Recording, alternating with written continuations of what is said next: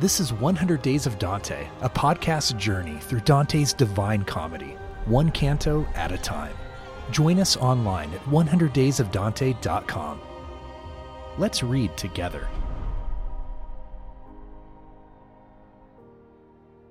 I'm guessing that the final lines of Canto 21 propelled your eyebrows to the ceiling. Off the devil set along the left hand bank. But first, each pressed his tongue between his teeth to blow a signal to their leader. And he had made a trumpet of his asshole. Why does Dante give us a farting devil? In this canto about sinners punished for graft, for taking bribes and kickbacks, we end with the lowest of the low bathroom humor. Why?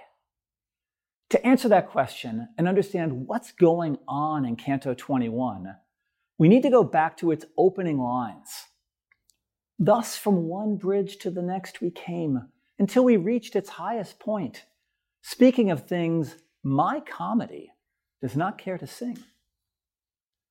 But to understand Dante's reference to his poem and its actual title, the comedy, La Commedia, we have to go back a little further to the end of the previous canto when Virgil speaks of my lofty tragedy. Cantos 20 and 21 work as a pair. Virgil dominates Canto 20 speaking more lines in it than in any other in the Inferno, as he tells of the tragic fates of the soothsayers and refers to his poem, the Aeneid, my lofty tragedy. The tragedian Virgil's canto is full of weeping, and as tragedy was traditionally reputed to be the noblest, highest form of poetry. Its tone is strangely dignified and restrained, with silent soothsayers who move at a slow pace? Dante asks if there are any worthy here of my notice, for my thought keeps going back to them alone. He alludes to the pagan philosopher Aristotle's teaching that the tragic hero must be someone of great eminence. Tragedy, teaches Aristotle, is the genre about and written by nobler, higher souls. There is nothing high and noble about Canto 21. Even from the dirty and sticky epic simile or long simile by which Dante starts describing the damned. The grafters are burning in a hot pitch, like that which the Venetians used to repair their ships. The simile also stresses activity. One rebuilds his ship while still another plugs the seams of his. One hammers at the stem, another at the stern. This one makes the oars, that one twists the ropes for rigging, another patches jib and mainsail. There's movement and energy as there is in the canto. Dante, the pilgrim, first fixedly stares at the pitch. But no, this is a Malebolgia, a section in hell in which one has to be on one's toes.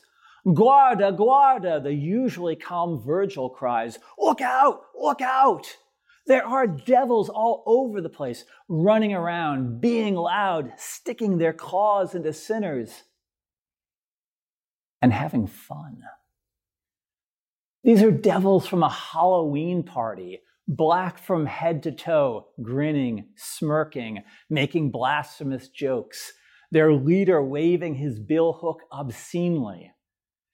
In fact, these are devils from medieval comedy, such as you would see an actor dr- dressed up as in a play or a popular festival.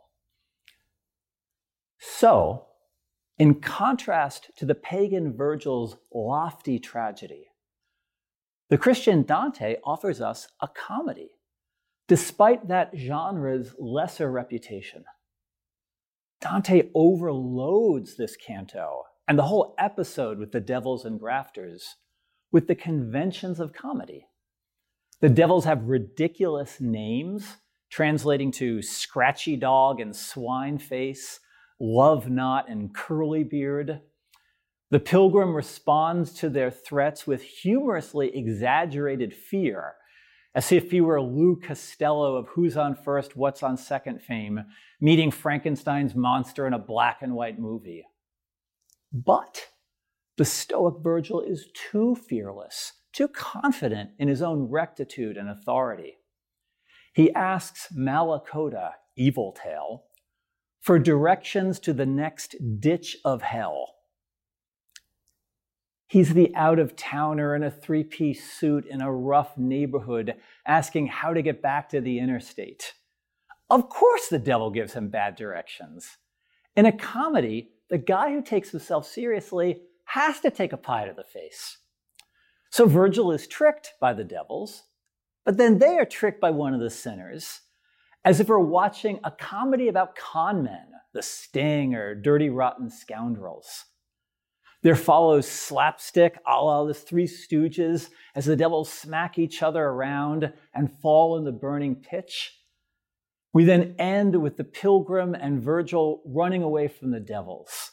A chase scene, not quite as involved as in the Blues Brothers or another Hollywood comedy, but always fun. So Dante identifies himself as a comedian, even to the point of having a farting devil. We're then left with a question that goes beyond the scope of Canto 21 and the episode with the devils and grafters. Why is the sacred poem to which heaven and earth have given a hand, as Dante will write in Paradiso 25, called La Commedia? Well, we need a hundred cantos to answer that question. But here are two quick thoughts with which to conclude. One pretty obvious, the other less so. First, the poem begins in a dark wood and ends with the face of God. We go from misery to happiness. We will end with a smiley face, as is proper to comedy. Christ promises a happy ending to his people.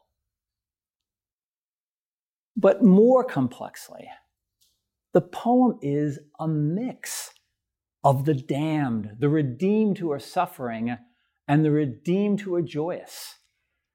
A mix of Florentine contemporaries, famous historical figures, and characters from Greek mythology. A mix of theology, ethics, metaphysics, literary theory, political theory, even astronomy and biology. A mix of the high and the low. There's an old distinction between tragedy and comedy, which identifies the former as pure and the latter as impure. Comedy, a mix of things. You can add a song and dance number to a romantic comedy, but not to Oedipus the king. My eyeballs are bleeding and my daughter is my sister. No, no, no, no, no, that song doesn't work. But comedy works well with subplots and digressions and the placing together of incongruous things such as philosophic discourses and bathroom jokes. Heaven and earth, the Word and its being made flesh. In identifying himself as a comedian, maybe Dante indicates that he seeks to bring together everything that is true, to see it all, and thus picture, as he writes at the beginning of Paradiso, how the glory of Him who moves all things pervades the universe and shines, in one part more and in another less. Thank you for reading Dante's Divine Comedy with us. Continue the journey at 100daysofdante.com. 100 Days of Dante is brought to you by the Baylor University Honors College with support from the Torrey Honors College at Biola University, the Templeton Honors College at Eastern University, the University of Dallas, Whitworth University, and Gonzaga University in Florence.